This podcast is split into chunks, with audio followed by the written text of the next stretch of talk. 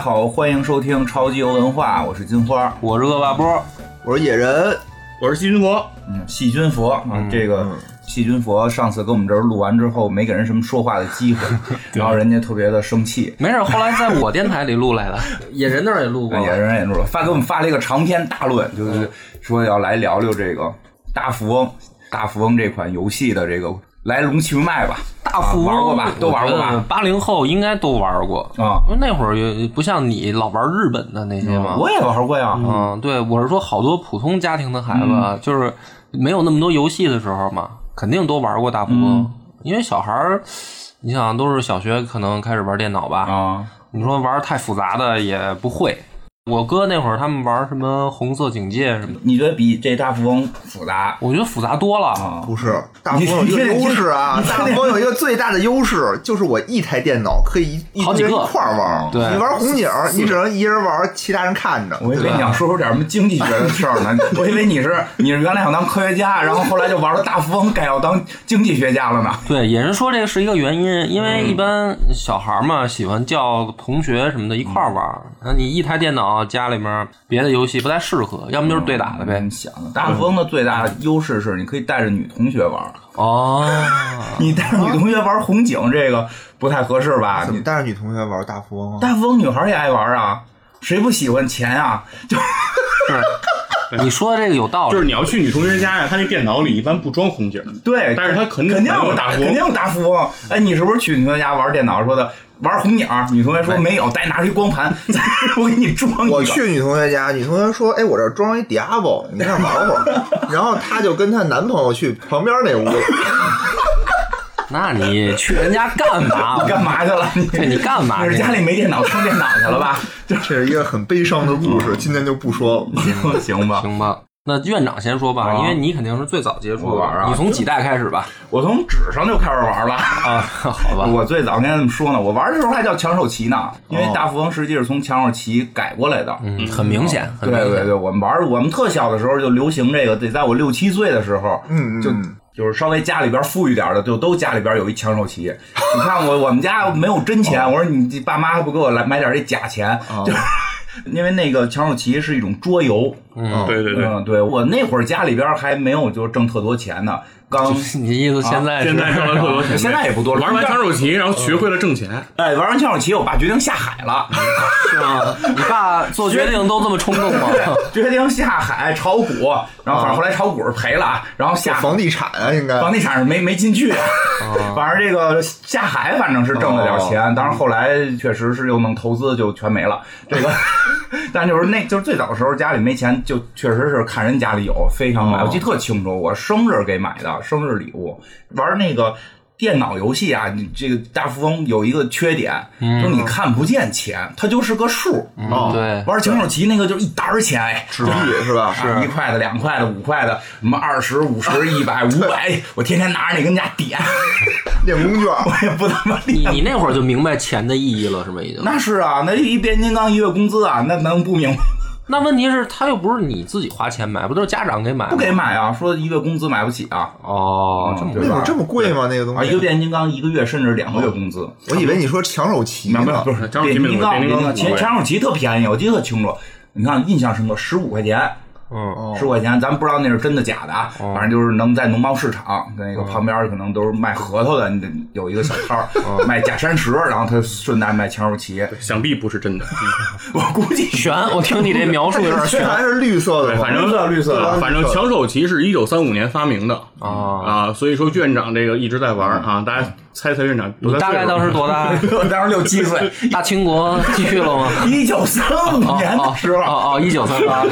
新中国成立的时候该别菊花来的 哦对是吧？老想说我老，我有那么老吗？我爸都没赶上。对后来就是在电脑上见着这东西大富翁了，玩儿呗，你就骗女同学。也也其实没骗着，就还是自个儿玩儿，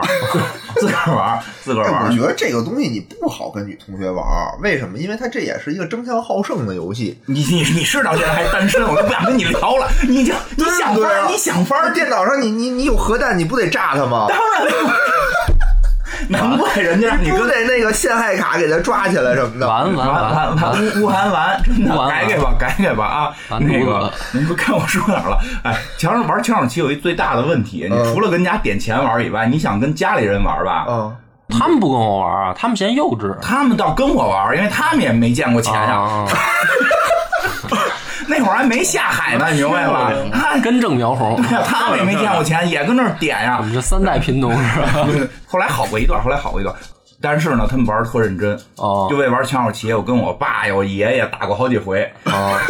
就真陷害我。你看我那会儿六七岁，我没有什 么这个做买卖的这个头脑，你就是那我明白了，就是你们三代人基本上就是他们俩先合伙给你听出去，然后你就在旁边看 他了们是爷吧，俩在玩儿，最后再比啊，谁谁能买着哪儿的房子，盖旅馆、盖盖别墅的。就我有时候我妈还跟着一块儿玩儿，我妈能偷偷的把那钱从底下递给我点儿，哦假钱啊，偷偷的还得不能让我爸我爷爷看见，说这破坏规则，偷偷哎递。呀，这一家子挺有欢 乐，还所以后来到了这个呃玩电脑的时候，我觉得一特好的，就我自个儿能玩了，嗯我自个儿能玩了。哦，没有人没有把你打下去 哦了是 吧？对对对对，那个还能什么取进度什么的这种，或者从头玩也不用跟，因为你那个没法从头玩，人一爸爸跟爷爷没打完，你不你不能给他们葫芦了吧？对对对是吧？更有意思的是，我印象比较深的就是里边的角色，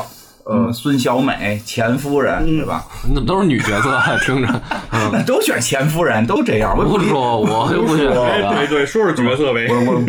我也选千夫人，嗯然后。还有就是，我记得就是各种的神，各种衰神啊，什么，还有什么各种什么军品卡，对吧？哦这嗯啊个应该已经是三代了，是吧？就彩色的，是吧彩色的，因都为是四代的啊，我懂，就那种，然后就那个就比墙上棋花花的东西多了，嗯，然后就是后来反正就玩过那玩过那么一阵儿，玩嗯过那么一阵儿，我明白了，我听你看来你比我早，我比你晚是什么呢？我玩的那会儿也是从桌游开始，嗯但是我那会儿已经没有那个抢手棋了，叫什么呀那个叫《三国武将风云录》，啊，听着听过吗这跟那个是一回事儿吗？哎，这这对这你们听过吗？没听过吧？代沟，代沟，代沟，嗯就是后来大富翁对就是这种桌面游戏，啊走地图、掷骰啊子，然后那个嗯这种玩法，后来演变出来了好多乱七八糟是的吧版嗯本，就是已经不是那种买房子、买地什么的了，嗯，然后就出了一个三国版本的，三国武将风云录对，然后三国版本它不是给你钱，它是给你好多武将，然后你也是有钱，也有钱。嗯也有钱，然后你就掷骰子，然后走它那个，是就跟三国杀那个有有点像，嗯，不太像，不是，太就是说像武将卡那个概念，啊就是每人其实它是一副扑克牌，对分了四个阵营。对嗯呃，那个刘备、曹操，然后那孙权，还有啊我董当时卓，但我当时是没分清阵营的，我我不太明白。不，它是四个阵营，它还嗯是这样四个阵营，就跟三国杀其实有点像嘛。然后它其实就是一副扑克牌，就是从尖到 K，这样每个阵营其实就是这么十三张。对然然后那还有个大小猫叫霸王卡，对对对，然后那个里面就是弱化了经济的概念，嗯啊强化就是干的概念，就是那他你走人地盘你就打人家，就打人家，对对呃对，，不是可以交钱，可以交钱，也可以交钱，啊你有钱可以交，你没钱你就可就是反以打。正玩法变了。然后我是从这个开始，嗯咱们玩那会儿玩，感觉还是在经商，他们那会儿怎么就变打架了？对啊，所以我玩大富翁一开始到电脑上的时候，我完全没有经商的理念，哦，就是想干，我啊就是以为是一个干的 游戏，你知道不过吗？不过好像后来是也出过三国类的大富翁，就是能干，有过跟你那个哦嗯因为我们那会儿跟小伙伴儿吧，就比如我叫一哥们儿嗯，我要不去他家玩儿，要么他来我这儿嘛，我们玩不完一把，玩不完，啊就是用是是是，用经济把它玩破产，玩不完一把。倒是我们的乐趣就是看谁用飞弹把对方炸进医院次数 多，就是我们都是这么玩法。我估计啊，我好像差不多小学一二年级接触这个游戏，一开始是在我哥家玩，嗯，那个时候应该可能是二代，因为那个还不叫阿土伯。叫什么呀？那个主角叫阿土仔，是哦对年对对年轻的，是是是呃，一个戴草帽的小伙子，蹬一，人家一出来都开汽车，他蹬一自行车，对对对对对对，那你但你看你不是玩了三代，你还是得早嘛。嗯，然后但是就是没玩明白嘛，然后一直到我差不多五年级，嗯，要么就是六年级、五年级，我才真正明白这个游戏的真谛，啊，是是是为了挣是钱，为了挣钱。对，因为那会儿是这样，我哥他们带我去网吧，嗯然后他们就去联机打红警什么的了，啊，然后我他们也不带我玩儿，然后我就只能自己玩嘛，自己玩没劲啊，我就说玩大富翁，然后旁边来一个网管，哦就是那会儿网吧特小嘛是，还有那种网管说小孩儿那个你这一人玩儿没劲，我陪你玩儿吧。因为网管呢，他说是网管，那会儿小网吧人一多他就没地儿待了，哦就是每台机子上都有人，他没地儿待，他也得找一地儿坐呀。他说：“那你就坐我腿上，然后我我我跟我你一块儿啊，是就是真是的想玩啊电脑吗？ 对他主要他就是他也得找一地儿坐嘛，然后就是哦哎我信了啊我就陪你陪你一块儿玩会儿。那会儿我第一次明白，就是因为时间足够长嗯，就足够玩完一局嘛。发现我真的玩不过他，就是因为我不管怎么炸他，嗯然后最后都是我输。你光想着炸人，对我光想着炸他，我就觉得这个很爽。嗯然后我发现哎不对，就是我开始认真玩了，就是说啊，游戏的结束是让对方没钱嘛，嗯然后我就想怎么没钱呢？最简单的办法就是你把地都买了，然后人家走到你的地盘上就给你交钱嘛。嗯但是问题是我突然发现他不是这么玩的，因为大家一开始去买地的这个几率是差不多的，比如说一张地图，比如说一百个格吧，可能大概率下就是因为你你都是两个人从头开始，那可能最后一个人买百分之五十的地，那你这样的话就是很难决出输赢嘛。嗯，是，我就发现，首先呢，他这个他买大楼，然后呢，他连成一片，他用那个小道具，比如说织那个骰子，然后不是有机械骰子吗？就是我可以自己选几点儿，它连成一片，就变成比如说这一条街都是他的地盘儿。然后我呢不懂，我就是比如说我走到哪儿，我就知道地得买了。原来我都买不买无所谓，主要都是买飞弹。对，然后后来我知道买买地地，对，然后我，然后我才明白哦，你得经营商业街，就是你这一溜儿都是他的，然后可能别的地儿他他不是没钱了吗？对他没钱买，他他不买，他就先把这几条街占住，然后这个地图呢本身就是循环的嘛，对，转所以你只要走到那条街上，你就基本上是重嗯伤，就是 你的钱就是瞬间就被人，就是可能被人搜刮到不行。嗯然后你走出这条街呢，你再攒攒，买几块小破地什么嗯的，过不了几轮，他觉得人家就赢了嘛。然后我看哦，我说明白了，这个其实也没多难理解，因为我毕竟当时也五年级了， 就是也哦明白了，好，然后我接着嗯你还玩坐，腿上呢， 对啊，那那没办法，嗯。然后这一招我学会以后，发现我还是赢不了他，为什么呀？他不是那个大富翁那会儿有那种一个地盘就是四个格子的，嗯就一般的一个地盘不是一个格子吗？啊嗯他有那种特大别地大的，哦直接就建成楼的。嗯他买那种东西，嗯，然后你到那儿以后呢，就是 就是重伤，然后他就会比如在那儿设个路障啊，或者什么，嗯给你想办法弄到那儿去。同时呢，他还使用了一种非常卑鄙的手段，就叫股票。嗯， 就是他在大富翁里边买股票，然后我就发现这个玩意儿，我就确实是以我五年级的智商有点理解不了 了。就是每一到他的回合，他就开始打开一个面板，在那儿叭叭叭调调调调半天，我以为是输什么金手指呢，后来后来好像一看，好像也不是。嗯，然后他就是通过这样的方式，就是碾压了我几盘儿，导致我明明白了这个游戏真正是就是是一个经济游戏。嗯，你知道为什么他买一买股票你就不行吗？嗯，为什么呀？就是当他的股票涨了以后吧，他的资产到达一定数目，嗯他的消费指数就会成翻倍的往上涨。比如说，同样一块地，你这儿走了一百块钱，它哦能涨上去了，你下回合它就一千块钱了。哦，所以这样，所以你交的钱会越掏越多，但你的钱跟他的钱又没匹配上，哦，就等于你现在去美国，让你按美国的物价消费，你就消费不起吗？你说的是游戏机制吧？就游戏哦或者游戏机制，不是你们俩现在说的可能不是一代，嗯，是一代，你我说的觉得大是公司应该是三就是四，不是三就是四，可能啊四吧，差不哦四多里面会有这个叫做价格指数，价格指数是随着游戏周期越越往越往后，它就会往上涨。刚开始是一，最后对对最最大的时候可以涨到九，啊。呃，涨到九的时候你会发现什么东西都特别贵，我估计好多玩这游戏的人都没玩明白到这一步，哦就是因为你差不多明白这个的时候，这个游戏就已经被其他的那种东西给替代了。它就大富翁好像还是一个局限在低年龄段孩子的我我游玩戏大学我们还玩呢，啊？是吗？我要不然后来搞经济了呢？哦我前几天还玩呢，啊不，是为做节目吧？对啊，那我不，那我没说吧？ 不是，反正我们当时觉得这个是一个比较低龄的游嗯戏，就是一般再大一点，比如上初中，要是、要么就打 CS，要么就打这个星际争霸什么的，就玩魔兽争霸，就这些了，嗯就不会再去动大富翁了。再往大了就直接玩真的了，啊，对，对，待会儿咱们可以聊聊打这开个，打嗯开什么腾讯理财啊，什么啊，对，然后说一下啊我我第一次接触这个游戏哈，我当时是一个哥们儿跟我说那个，哎，来我们家玩电脑吧。我说我不爱去你家玩电脑，你电脑上就有一《狂龙传狂龙传是什么》，就是呀？特别早期的一个这个 RPG 游戏哦啊，非非常粗糙。我说我天天看你横扫千军，我都已经看腻了。我说哦他说有一新游戏，我说什么呀？他说大风三。大风，他说对，他跟我说大风三，我说好，我给你对雷电二。哦我说这不就是一个小飞机儿的游戏吗？啊就去之后发现完全不是，不是啊，一个特别宏大的一个地图，啊咱们 研究宏大谈不上吧？哎，但是大富翁三的地图、啊针对后面的所有代来说，这个就是一个最宏大的地图，后面所有地图的尺寸都没有它大了。哦 而且大富翁三好像还是，还多了，还当时还多了几个元素，相对于后面像法院、对对对，港口，啊还有信用卡这些是啊，信用卡，对，这个都这没些玩这过些机制都是在大风三独有的，哦后面的几代里这些都被阉割掉 了。对，因为我觉得小孩儿理解不了这个这么复杂的东西。反正我当时就不太理解什么叫信用卡，呃，说还可以跟银行借钱呢，嗯我记得有对有那种机制，贷贷款款跟对贷啊款，嗯，你得还人家呀，啊，然后我就不懂啊，没还你啊没还，从来没还过，破产都不知道为什么破产了。 野人呢？野人应该应该是最小的我怎么会是最小的嗯啊！呢？我说你接触游戏的这个哦，我也是，最开始其实我觉得跟院长差不不多对，也是五六岁、六七岁的时候，看我哥、嗯跟他同学玩枪手棋，那会儿我就特想参与，跟他们一块儿玩，嗯但是我真是玩不明白。我就掷一骰子，然后都是他们帮我走，该给我钱给我钱，该让我交钱交钱，就没两回合，我感觉我就没钱了，就只能跟旁边 看着了。你确定你是玩了吗？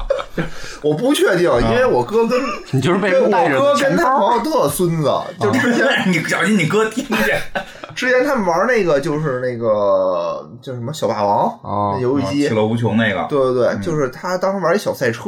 然后当时他们俩人就跟那儿赛车玩儿特开心，我说我也要玩儿，他就给了我一把，说你就拿这把玩儿吧，我哦，说行行，我就拿一把玩儿。没接着电。我长大了才知道小霸王只有两个把，呃然后当时我就问人玩了啊我说哪是我呀？他就说前面那 是你，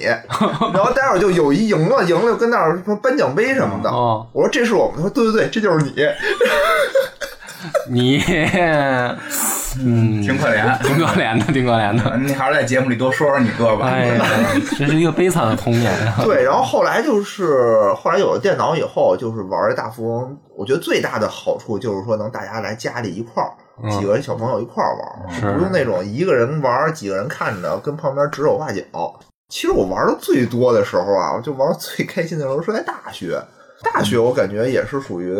几个人儿在宿舍里头就一玩玩一下午。我觉得这玩意儿要真是就是成年人跟成年人动起脑子来，其实也能玩儿，咱玩一个有待会儿很有啊，意思。特 别那什么，就上来就先拿遥控骰子去吃那个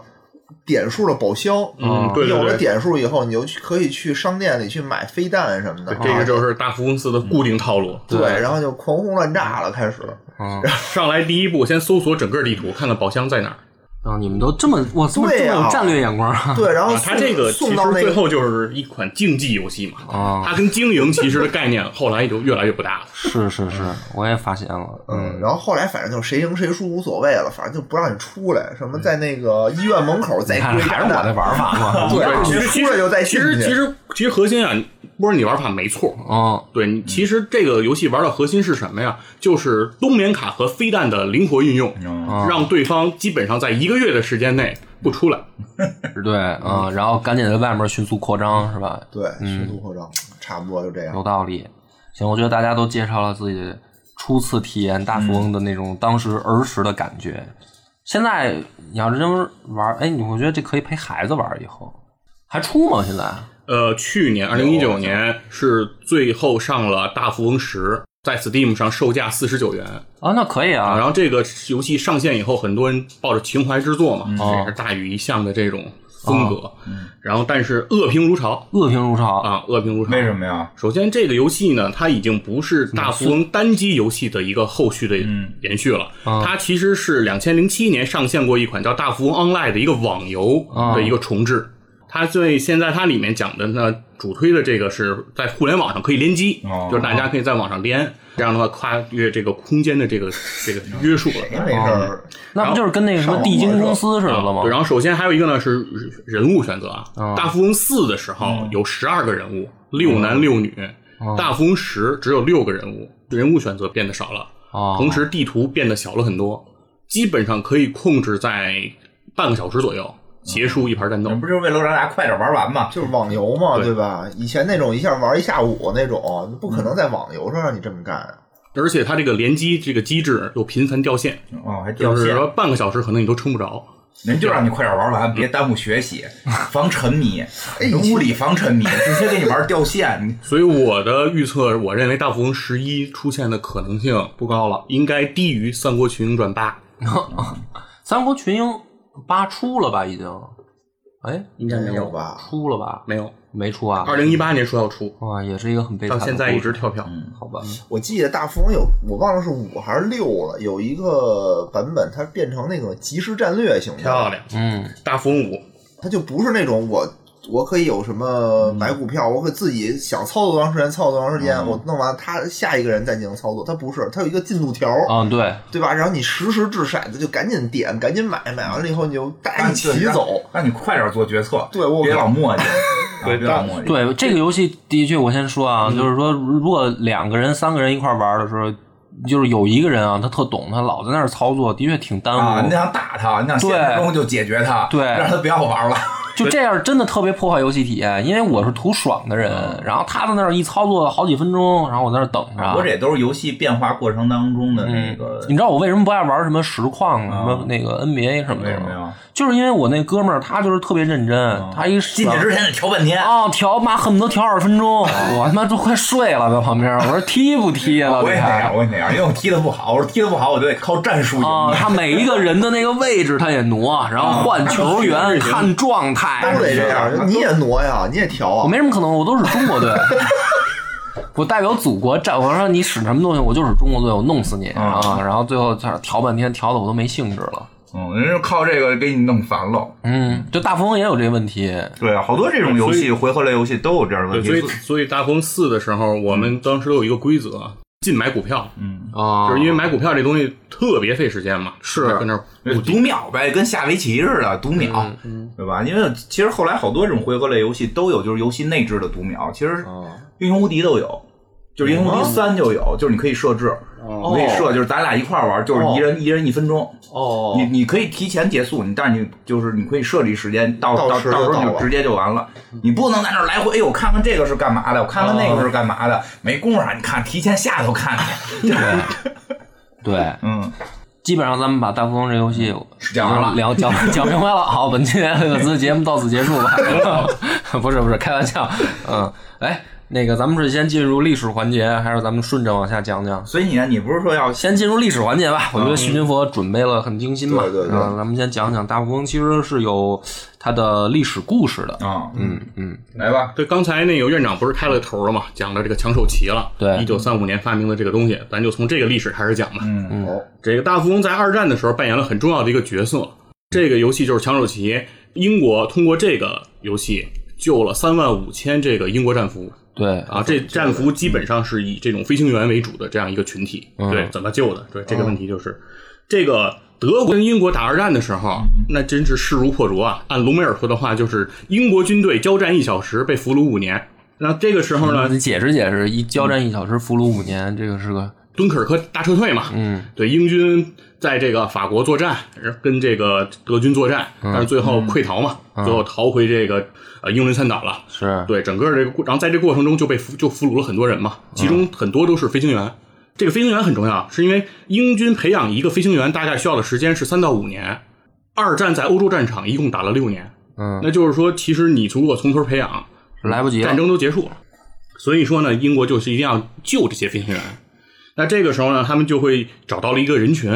就是魔术师、这个人群。为什么呢？就是因为你要救战俘，你就得往里送东西，送道具，送这些逃生的这些东西。那这些东西谁来做呢？就得让魔术师来做。其中有一个魔术师叫克拉迪，哎，他就在里面承担了非常重要的角色。说一下这个克拉迪呢，这个克拉迪在年轻的时候，他做过一个特别精密的箱子，里面有一个特别精密的锁，很难打开。他把这个木头箱子往外一卖，卖了一百英镑，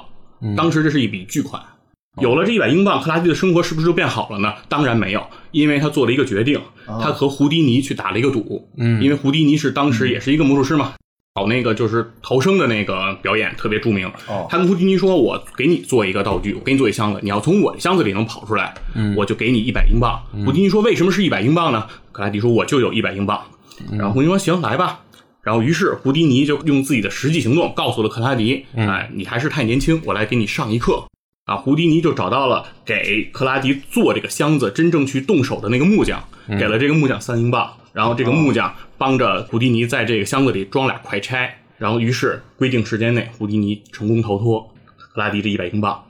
就贡献了，就贡献了，没了。啊，对，后来这个克拉迪在一战的时候就成为了英国皇家空军的一名飞行员，嗯，但是在二战的时候他已经四十多岁了，他已经从空军退役了。那这个时候呢，他知道要营救这些飞行员战俘，激起了他非常强烈的这种同情心和这种使命感不。是你刚才讲那个 他跟胡迪尼的这个打赌这个事儿， 跟跟这有什么关系？我没太捋顺，哦没有关系，就是没有关系，你 就是想介介绍绍一一下下他胡迪尼，这呃个介绍一下克克拉迪这个耿直的背景啊是吧对对对，这个人哦，好的好的，对，然后这个当时他做过很多道具，哦首先是什么呢？就是飞行员的这个靴子，他做了一个改啊良。为什么呀？就是飞行员如果坠机以后，你如果到了德国的这个地统治区地面，嗯，你如果穿的是军靴，嗯你的脚印儿会跟这个老百姓不一样，哦那德德军是很容易找到你的。那所以说呢，你一定要失去这个脚印儿这个痕迹才行。嗯，所以他们英国飞行员的这个靴子是可以把鞋底儿直接咔摘掉，真的对，然后另外呢，在这个靴子的这个底部，嗯它还装了这个丝绸的这个地图，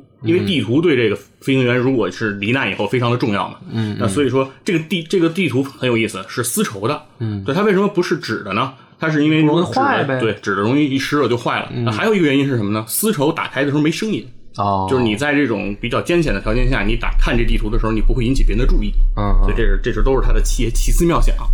这个英国当时要救这些战俘，它是可以有两个渠道往里面送东西，嗯因为这个是日内瓦公约规定的，可以通过红十字会这种慈善机构，对嗯也可以通过这个战俘的家人，这两个渠道都是可以往里送东西的。德军也是同意的，但是德军一定会检查往里送进的东西。所以他们为了帮助这些战俘那个逃脱呢，他当时他们当时往里送什么呢？就是什么反向拧的这个钢笔，嗯里面装着这个逃生工具，还有这个什么五个板球，然后凑在一起，然后能够有有一套这个逃生的工具。嗯，对，想了这些办法，但这些办法首先它都非常的不容易让这个实施的人拿到。第二个呢是说五个板球你凑一块儿很难凑。德军不但对不但德军没发现，我军也没发没 现，发现，我也想这问题，我怎么能想那钢笔？我得反着拧哎，是吧？不是不是，听着啊，这个五个板球，首先你凑齐了很嗯难，就是你就跟扭扭扭蛋似的，你知道吧？你扭五次，可能这都是一个东西，你嗯拼不出来。那会儿就有盲对盒但是概其念了中，对，但是其战中俘都疯了，对，但其中这些计划破产的原因呢，最主要的是德国人全发现了，对，德国人还真比野人聪明是吧？ 全发现很了多。啊人比都都挺聪明的啊，所以说呢，他们就说那怎么办呢？这个胡迪尼突然之间就发现了这个抢手棋，他说这东西好啊，首先抢手棋它有一大棋盘，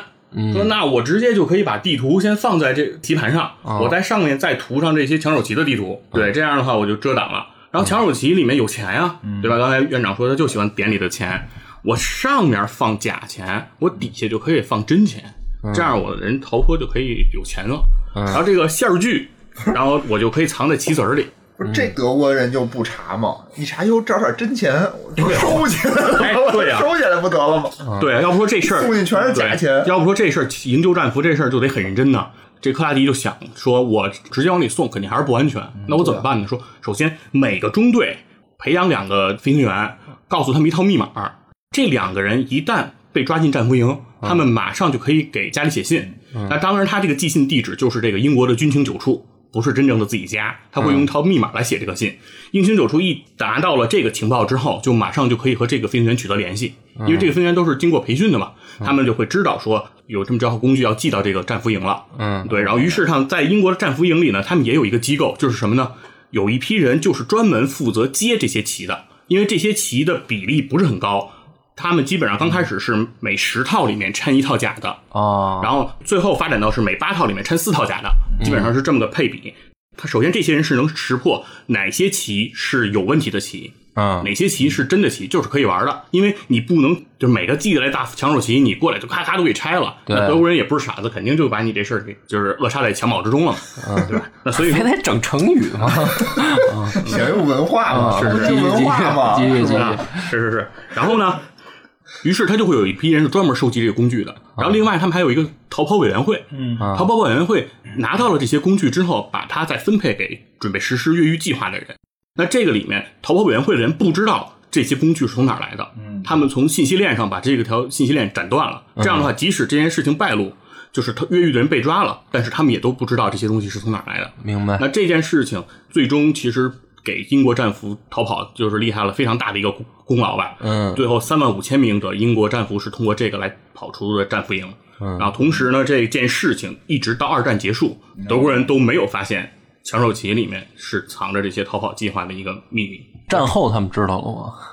肯定知道了吧？对，这事儿对德国是不是现在开始中国人都知道了，德国人能不知道吗？这个棋子盘棋子儿上啊，就是藏有逃生秘密这种事儿，其实这也不是第一次发生。其实，在拿破仑被关在这圣克拿岛的时候，就有人给他那个国际象棋里面装了这个逃跑的工具，寄给这个拿破仑。但是在这个船航行的过程中遇到了这海难，所以说知道这个秘密的人在海难中去世了。把这个棋送给拿破仑的人不知道这事儿，所以拿破仑后半辈子就一直玩这棋，但他不知道这棋里头能帮他逃跑。哇强手棋的这个哦很传奇的一啊个故事，完了是吧？对以后哇，好好什么监狱得好好搜齐，嗯， 我觉得这个是吧？有得好好点搜意思齐，，好嗯好。搜齐。我大概听过这嗯个故事的一个，就是跟他讲的版本差不多，只不过没他讲的那么 快。我觉得 他他好像讲的挺快的，我记得我听上回这人讲讲了半个多小时，哦那你这人讲的慢呗，嗯，讲的慢。但是这个大富翁，这个没想到我，因为我第一次听这故事，我没想到他发明的那么早。嗯，应该说最早的雏形应该是在一九零几年就有了，嗯然后有一些版权之间的纠纷。嗯然后最逗的是，最早发明这个抢手棋的时候吧，跟现在玩法不一样。嗯，怎么当时时怎么玩当时有两套玩法，一套是垄断，一套是繁荣。据说啊，垄断就是现在的玩法，把一人挤得破产。哦嗯然后呢，一般是让大家玩两遍，先垄断玩一遍，然后再繁荣玩一遍。繁荣玩一遍就是所有的地都是大家的，然后你到上边该交钱也给大家一块儿分。然后呢，你就会发现你就经济会循环起来，然后你慢慢玩就大家都有钱。这游戏没有个头儿，就是你越来越有钱，最后把银行钱都玩到自己兜里来。嗯，然后呢，那那么游戏的乐趣是什么？繁荣，所以没乐趣啊。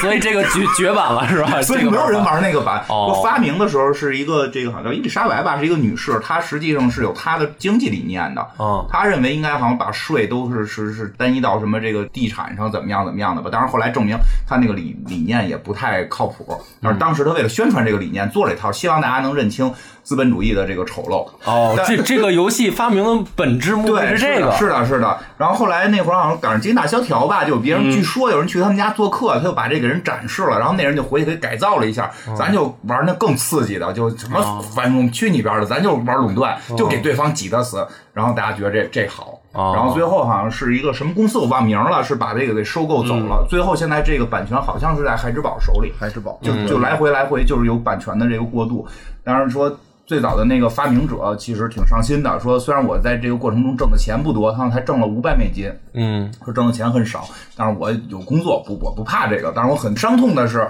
我最早上告告诉大家应该怎么繁荣，哦， 结果你们都玩成垄断，都把大家挤得死，你们这骨子里是不是就有这个？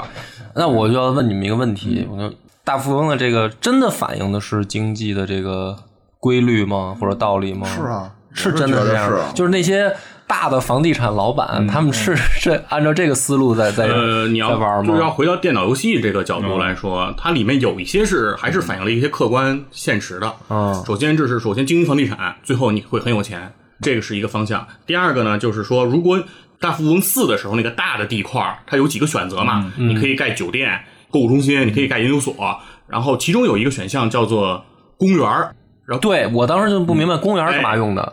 对，公园儿，公园儿其实没用，就是啊压力走的你走到公园儿，然后那儿你不用花钱，对吧？哦别人不用交钱，其实没有效果，然后就所有人就不会盖这个公园儿。对啊嗯然后另外呢，它是有里面有一个卡牌嘛，改建卡，如果你把别人那个会，你会把它改成公园儿。哦对，对对对你会认为这是一个惩罚机制，其实不完全是，公园儿有作用。如果你在一个大地块儿上盖了公园儿，它所属的那一条街道整体的房价都会上扬。哦是这样，对，它是有这样一个 buff 效果的。哦嗯，，所以说这个他都没好好看说明。 我 操，谁看说明哪有说明书啊？那会儿 啊盗版盘 能装上就不错了， 对。我觉得经济会，尤其是对小孩儿会有一些概念吧。我就想起这个，我想起来小时候我们看的是叫《我本善良》吧，有那么个电视连续剧，温兆伦演的。啊，那里边就有他玩抢手棋，就是他最早好像是，我记不记不清是不是那个片子了，好像就是，但是他最早好像是一个穷人家的孩子，就他好像那好像不是他亲父母，我记不太清了。但是就有一个，他去人富人家玩，他玩下象棋老赢，然后那个老赢人富人孩子，然后后来人就说：“哎呦，你你有这个经商的头脑啊！” 然后他就说：“哎，你看我就是打游戏，我就玩游戏赢，我现实中我我就赢不了嘛。”结果后来就是他真的进入这个商场，就还挺狠的，哦确实会培养一些。你看，像我我爸我爷爷欺负 我，能看。能看出来，能看出来，就是你对这个东西，我觉得小孩玩玩会有一种对经济的一种初始感受，初始感受你知道怎么回事儿。但你说这东西跟现实能完全对应，那不可能，哪来骰子呀？不是哪来我遥觉控得骰子？最关键不对应的就是我现实当中我第一块地的钱都没 有，就是我总得有个，我就我其实玩这个游戏，我深刻的理解什么叫资本。嗯，对。哎资本就是你要有有本来就得有的这个你启玩对动你资你金，啊玩到后来你就会体会到，尤其是开始玩到后来，就是你手里啊，终于明白怎么玩了。这时候你手里钱都被别人给挣了啊呃然后你现在想去哪儿，你买地，你发现你没钱买，对想买的地人都占上了，就是突然我觉得感我们就出生在了一个地都被人买走了的时 代。 但但但但是其实也不完全是哦，其不是实你要吗看大富他翁有他买房对，了，不是你，不是你看这个大富买翁啊街了你就现在看这个大富翁四啊，它里面其实有一些玩的窍门儿，嗯其实这跟现实中还是有些贴近的。嗯，就是上来买股票，如果你可以买股票，就是你你们小伙伴允许你买股票的话，你可以上来先买这个银行的股票，嗯你不需要买太多，你只需要买一股。如果别人不买的话，你就是最大股东。嗯你成为了这个银行的股东之后，当你走到银行的时候，你就比别人多了一个选项，叫做融资。融资是什么呢？就是所有这些其他玩家存在银行里的钱，嗯你都可以给他提出来。对，这就是满足了你说的，说如果你的资本不够，其实金融行不是业你就说你可说以。解解释一下我现实中怎么操作？就对没啊有，，就是说， 我我也买过中国银行的股票，我我到银行，我谁的钱我就自个儿钱能提出来，对对对，我只能提自个儿钱。大股东也提不出来。我知道我们把硬核的经济知识往后挪，是吧？因为我觉得这个往后聊一定会聊到经济层面，而且我觉得在咱们这个岁数的人来说。我觉得比聊游戏可能更有意思，因为我刚才我你想我已经跟野人请教了两周这个买哪只基金、买哪只股票的事儿。后来我那天晚上吧，我我午夜梦回的时候，我突然发现我就是可能确实是老了，不能说老了，人到中年有三大特征，嗯，院长，你听听，你中几个啊？该吃药了。第一个是熬不动夜了，嗯，第二个是喝不动酒了，嗯第三个是开始看理财产品了， 是不是全中啊？我本来不喝酒，夜我还是天天熬夜，我每天四五点睡，啊那你还年轻，看来啊，每天四五点睡，到到早上中午起。就是我觉得我这现在也理进入财该看理 理财为什么你以前理财就不看这呢这就是网络瞎传，理财你要早几年看，你现在就不一样了。啊， 是不是？不是，我觉得我现在看是是合理的，因为我早几年没有财可理。哎，那就人家就说嘛，就是怎么怎么你说不了理财，财不理你。对你为什么现在才有钱？你早理财，你有一百块钱你就理财，那你现在就发了。对，啊，对，这也这理财也这的也观念得是那从苦小所以培哎，养我。这么说吧，野人来赶紧给我他们推荐一不个是基金我定提投，提前我来我来我来说啊，你想说说吧，搂不住，啊搂不住搂搂不住住，看你吧。想问我哪个大学买哪的，个我不是我大，我跟你们讲这个故事啊。嗯我大学的时候吧，我们有一门课，我不是英文系嘛，嗯然后一般大一大二呢都是讲基础，嗯比如说阅读课，我们也有单词课，嗯也有语法课哦，但是这是大一大二。上到大三的时候呢，就开始可以细分的这个选课，然后其中有一门呢就叫商务英语。当时我也幻想着将来成为一个成功的商人什么的，嗯，对，然后我就选了这门课，都有梦想，啊，你听这故事他们老精彩了。然后呢，我们去了以后呢，进来一个中年大叔型老师，因为你知道我们系吧，好多都是女老师啊你知道吗？就是要么就是中年妇女，也有那种少妇什么的，就是这样的女老师。进来一个中年大叔，戴一个金丝边的眼镜，哎呦，这留一个小披头，就是有那种。怎么说呢？臭流氓范儿吧，就是，嗯，你可以想象一下啊，然后老师进来以后呢，就直接说了一个定场的话，他说：“凡是上我这门课的同学，你们将来都会成为百万富翁、千万富翁。”然后当时你想，我们大学生大三的学生嘛，哎呀，就听着哇，太好了，抄上了，嗯，是吧？就是心里面，我们我当时特别狭隘嘛，我就说啊，你们没选上这课吧？ 我也不会，就是我也不会告诉你们老师讲什么的，嗯嗯。然后呢，这是他吹的第一个牛逼，嗯，然后他紧接着又吹了一个牛逼，他说咱们系这么多老师，有哪个真正把英语玩明白的？啊因为我是英文系的嘛，啊，我都不能说我母校是哪儿了， 这个对，反正就是说，你们说哪个老师他们玩明白？因为我们都是来自于不同的系、不同的班，啊就是选修课嘛，嗯对吧？也也有小语种的人。然后大家没人敢说话，啊说你这是你你接这下茬儿，你不是得罪人吗？对啊你哪坑儿不想不想过了，你就说呗，没人说话。然后这老师说呢，都没玩明白，啊，但是我玩明白了，就是他说我有一个秘技吧，英语就是快速的，你就掌握嗯它，就吹两个牛逼。第二个牛逼呢就不吹了，因为它是那个跟语言相关的嘛。嗯先说他第一个牛逼，我从第二节课呢我就开始按时上课，因为大好好听学课啊大学你知道， 不建议大家这个效仿啊。但是大学的课吧，尤其是选修课，那基本上就是网吧课，我觉得就是。选修课必考，选修课对必修课选修课必修课必选逃，逃必修课选逃 是这么一个路数嘛？但是他说完了这个牛逼呢，我以后就每节课我都按时去嘛。这个老师呢，我就发现他有一个特点，嗯，第一个他没有教材，就选修课也有教材，就老嗯师是让你自己去买那边那本书什么的嘛，他也没教材，然后呢，他也没有课件儿，他就是在那儿讲，在黑板上可能写点儿。好多同学呢，就是听着听着就感觉就不对劲，就是因为他就感觉课上没有考点，因为我们英文系的这个人吧，就是很容易发现考点，啊比如哪什么些叫单考词是重点单词，你要背的，哪对些吧呃哪是些语法什么的，然后哪一篇文章你得理解啊什么，就是它是一定能找着考点的。就是你们学理科也是啊，比如哪个对对对公式你得背，对对对？吧？哪道题？这个老师半天呢，就像在讲故事，你知道吧？然后呢，大家就觉得说，就有人就忍不住了啊，就问嗯我说：“老师，咱们这几个期末怎么考试？”老师说：“开卷啊。”对他也不点名儿，每次。嗯啊然后老师说：“那那个您为什么不点名儿？就是点名儿也得计入学分儿嘛。”对就对是对他平时按成绩嗯对平时成绩占比例。老师我也不点名，你们想来就来，不想来就不来。老师说，那您这样，您就说开卷的话，您总得给我们一个教材的范围嗯吧。啊老师说，你别问了，就是这老师特别潇洒，说你别问了，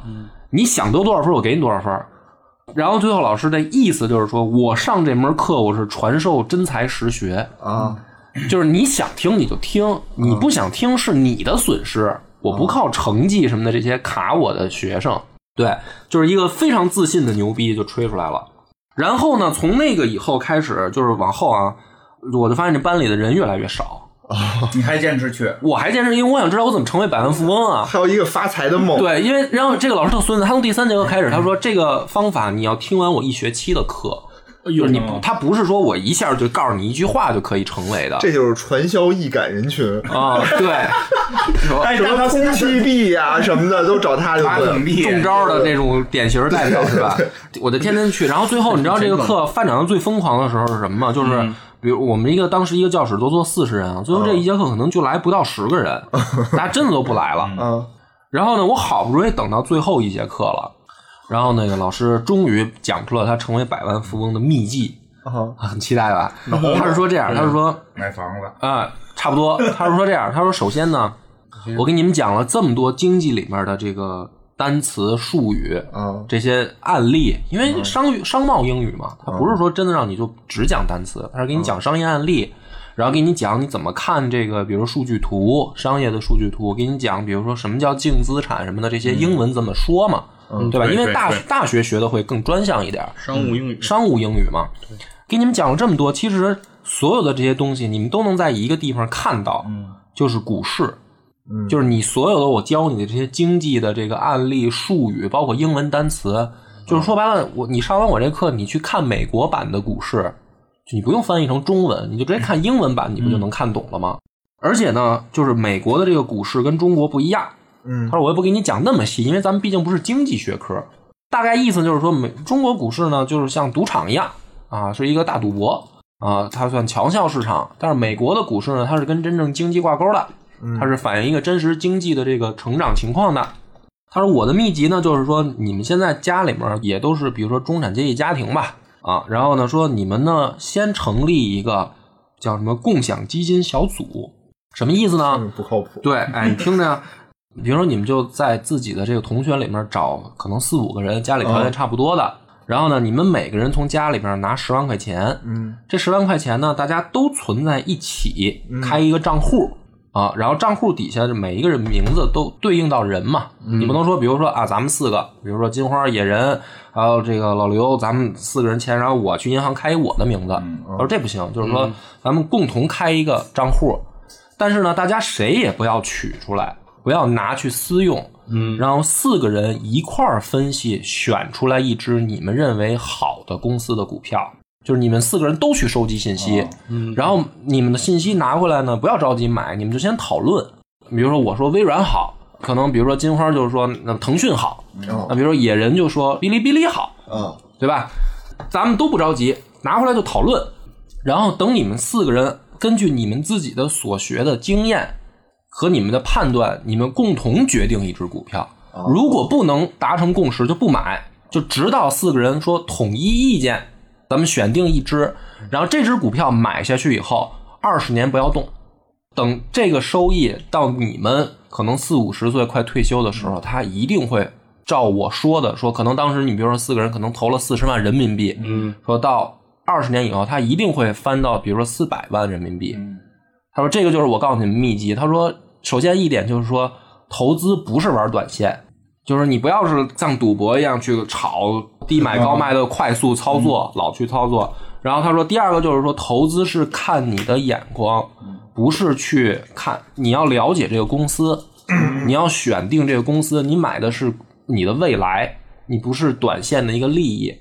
然后这个老师等于就讲了这么一个，啊，你找投资的你找四个朋友了吗？首先我没有找到四个朋友。这不是吗？四个朋 友啊，你超时了 啊，今天你超时了哎。呀，你们终于明白我为什么要来这你个超级有文化了啊吧？啊看，你当时你我哎，你听着，听着。后来他不是那个还有那个语言怎么回事嘛？因为他说那问题是什么呢？他说美国啊有接近百分之三十的儿童有阅读障碍，就是虽然他们是美国人，他们天生的母语就是英语，但是他们在阅读上是有障碍的。文盲呗，对对对 对，就是不是受不起教育，就是有钱，但是他就是读不了。他他说的那阅读障碍，他是是什么意思呀、有的人天生是这样的，就是当他看到一个字母的时候，比如啊说那一方那 king k i n g 嘛，嗯他就看不出这个顺序，没事，我们就我们就管这叫对文盲。，他就看成 g i n k，他啊就是说，嗯看他不出说顺序好多老外小孩有这阅读障碍，他的导师呢找到了一个办法，能够克服这个阅读障碍。但是说这个办法呢，也就是一个鲤鱼跃龙门式的办法，就是你通了就通了，给你上课培训，讲明白了你就明白了，不明白就不行。他说我发明了一个办法什么的，就是但是这跟经济就没关系了，我就不放在这儿讲了。这老师亮了这两个大招以后，那不就迎来期末考试了吗？我是都听明白了呀，就是他这两个大招都听明白了。结果呢，丫说话不算数，丫考试， 他不是说想拿多少分儿拿多少分儿，他考，然后呢，他真的开卷儿，但是问题是什么呢？他没有给复习范范围围啊，嗯他没有给复习资料范围啊。那我我就认为就是说，那那我我是不是可以拿手机查？啊，嗯，考试那天可神了，就是我们那个四十人的教室啊，竟然来了五十个人。嗯，打第一天就有十个人没来，你明白吗？ 就是这门啊没地课儿坐，没地儿坐，就是坐满，因为他换了一个稍微大一点的教嗯室，坐的满满当当的。嗯，然后我都慌了，然后我我进来以后，我看旁边有学姐，我根本就没见过的学姐在那儿翻复习资料，在那儿因为开卷嘛。我说大姐，你这是看什么呢？这个今天不就这一门吗？选修的。嗯，她说就是这门的资料。我说你他妈哪儿找的啊？ 你看人不上课有不上课的道理。，对，我说我说操，完了，我说这他妈要褶子。嗯听了一一学期你没复习资料，没有复习资料，你说这傻不傻逼？然后那学姐说没事没事，到时候我那个考试的时候我可以借你看看什么可的。啊能嗯学姐看你挺白净，然后这个老师就进来了，看到教室里的情况就说：“怎么来这么多人啊？”嗯，我没没带这么多卷子，说因为从来没来过这么多人，说我没来这么多卷子，说这怎么办啊？说那个没上过课的自己出去，嗯就是跟他当时当时说的根本就不一样。他不是当时说你想要多少分多少分吗？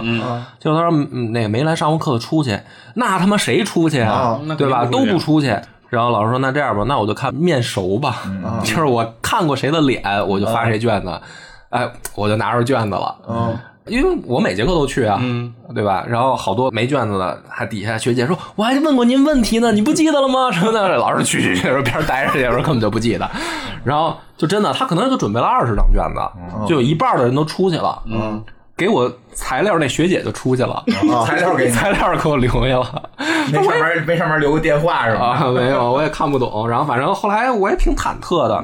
这门课我就过了，真过了。其实他后来我发现，他考试就是给及格分儿，嗯，你就是可能达到，因为我那看着那资料我也 不懂，就我第一次翻他妈后一本资料，我哪知道？我觉得你老师有问题，你上了一学期课，你还拿着资料开卷考，你没考明白。嗯对他没考我怎么成为百万富翁这事儿啊？ 对啊，他都是一些商业数据图、分析图什么的，你知道吧？但是呢，就是我过了这门课，就是说白了，老师不会就是给卷子都、都给过。然后第二学期呢，这老师又开课了，啊，然后我赶紧就抢，我说这老师好，就说白了，其实他说的呢也能兑现，就是你只要按时去混个脸时，就是有一样嘛，你别的课你点名儿嗯答个到给你平常分儿，你不是也能及格吗？这老师只不过不点名儿嘛，嗯对吧？但是你只要按时去，再说他讲故事挺有意思的嘛，牛逼的人，啊脑袋眼前晃就能能能及格。对对啊，就是再说他这下一门课不是讲商务英语了，讲别的了，啊，然后我就又报了，我还特忐忑，我说哎呀，万一抢不上怎么办啊？没人抢，对，然后我去了第二学期，去了，我一进教室，一共就四个人，嗯就压根儿没人选他这课，哦因为我们学校那个规矩是这样的，如果这个开课的时候，他的那个就是叫上座率吧，嗯，选的人太少了，选的人太少，这门课是会关掉的。肯定就是这些同学都在系里面就传开了，说这是一傻逼老师，别选他的课，哦就是他说话不算数，嗯他当时说想给多少分儿给多少分儿。反正就是这老师呢，就是以这样的方式落幕了，嗯就是我没再见过他，因为我也大四了嘛，老师后成来百万富翁去了。然后他这门课真的就被关了。哦我坚持了，我扛了。这老师也是，这老师第二节课说没事儿，就你们四四个人我也讲，嗯，我就扛着。我跟教秘就是我跟院那个院长说，嗯嗯我就要开这课。然后上第三节的时候变成三个人了，嗯就是又有一个没 来的。因为那个人，那个人慌了，那个人是我同宿舍的哥们儿。我说三哥选这课，这课嗯保证能拿着学分儿。三哥说行，听你的。嗯然后三哥就紧张啊，三哥说操呀，这课要被关了，我再不选别的，别的课就选满了。他要被关了，我这学期学分拿不着，三哥扛不住就撤了。哦，然后最后他这门课真被关了，就给我们换到一个叫那个什么，对，我也会换到别的课去。换到一个什么欧美音乐文学什么的那上面，我听的我都要睡着了那课。但是我为什么讲这么一个故事呢？对，我没听出来啊。对，就是你刚刚说人家那个奖励没关系的，你这不是奖励更没关系听了吗？着啊，我下面的关系就来了。嗯，就是我在大学的时候呢，等于朦胧的接触到了这么一位这个神仙一般的嗯老师，他告诉了我这样一个经济的思路。嗯因为我是一文科生，我对本身经济又不感兴趣，嗯但是这个就像一个种子，在我的心里面慢慢发了芽儿。嗯，你看，我就把我的这个经济所学的知识都曝光出来。我的经济学就是 大富翁加上我的神仙老师教给我的这点事嗯儿。然后后面 呢，就是你看我基本上就没有什么理财的概念，嗯，我也没有什么就是说投资的知识，嗯。然后这不是也人到三十了，手里有点闲钱了吗？嗯，对，我这不就想起这些事儿了吗？嗯，对吧？那大富翁这一套呢，我明显就用不了，你嗯没事儿买炸弹去，因为我也没有没有买币的钱，比如 对吧？你之前没买地，你买的是炸弹，对没准你也买不着炸弹。然后我就是说，老师的这个他到底可不可行？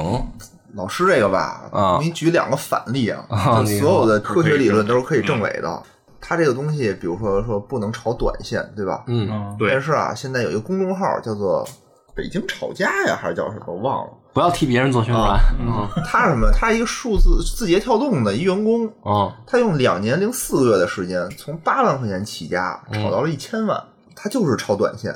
就说明短线，如果你技术过硬的话，其实是可去以去去。的去 去，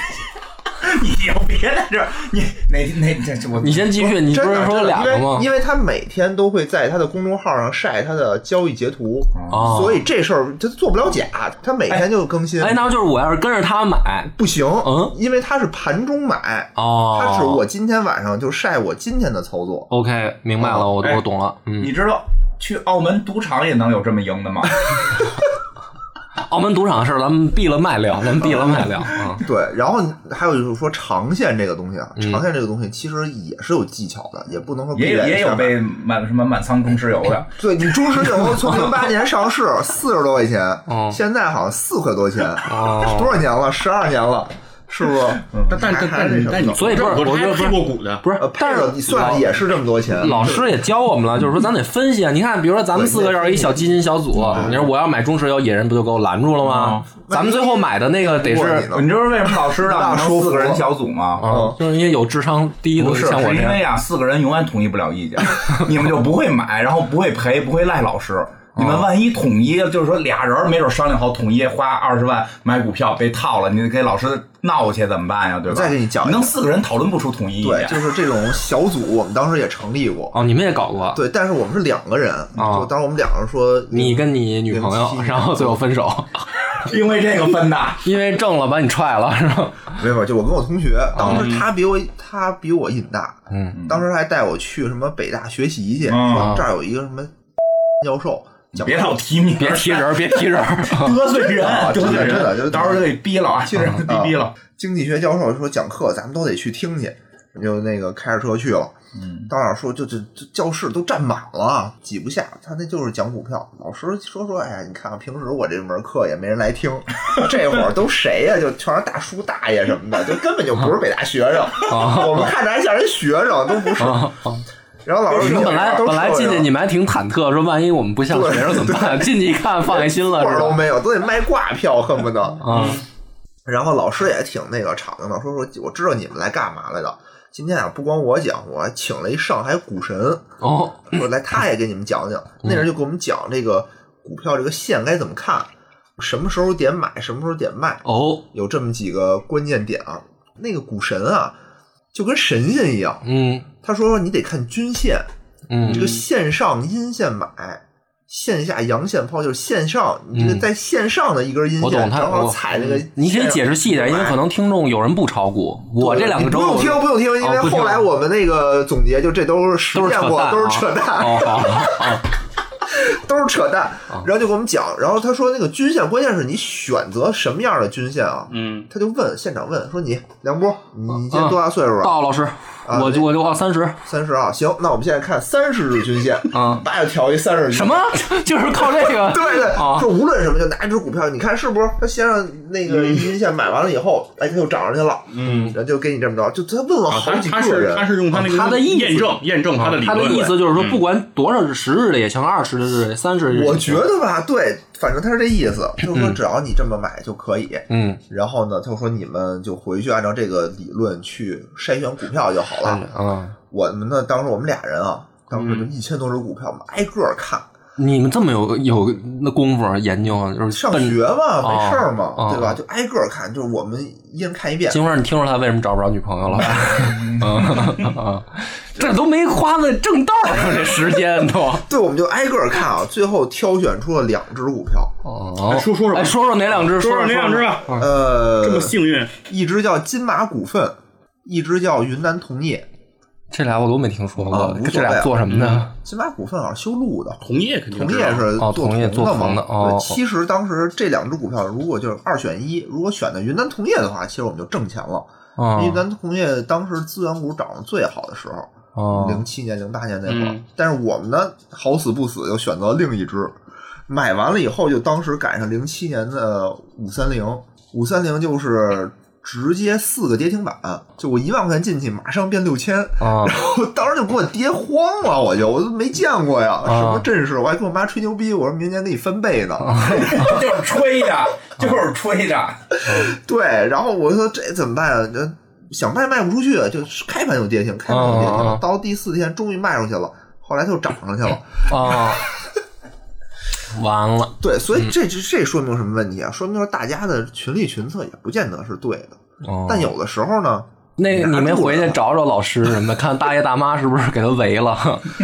也不是，人家其实说的很对啊。当时，当时老师说你就买资源股，嗯但这句话我没 听见，哦我们就被那个股神忽悠的什么线上阴线买，线下阴线买就记这个了。这玩意儿确实用处不是很大。我觉得行啊，这金花还没说话呢，正好咱们这一期时间也差不多了，啊都没没怎么我哎讲我也在这儿放下一个这个话啊，咱们每集的那节目吧，都是上集听的人多，啊 下集听的人少，我就不信了，咱们这回聊钱的事儿，下集还没人听，好吧？嗯咱告们诉大家怎么买股哎票聊。聊股票，聊待会儿你可以聊聊基金嘛，也是吧？好，感谢大家收听，下集见，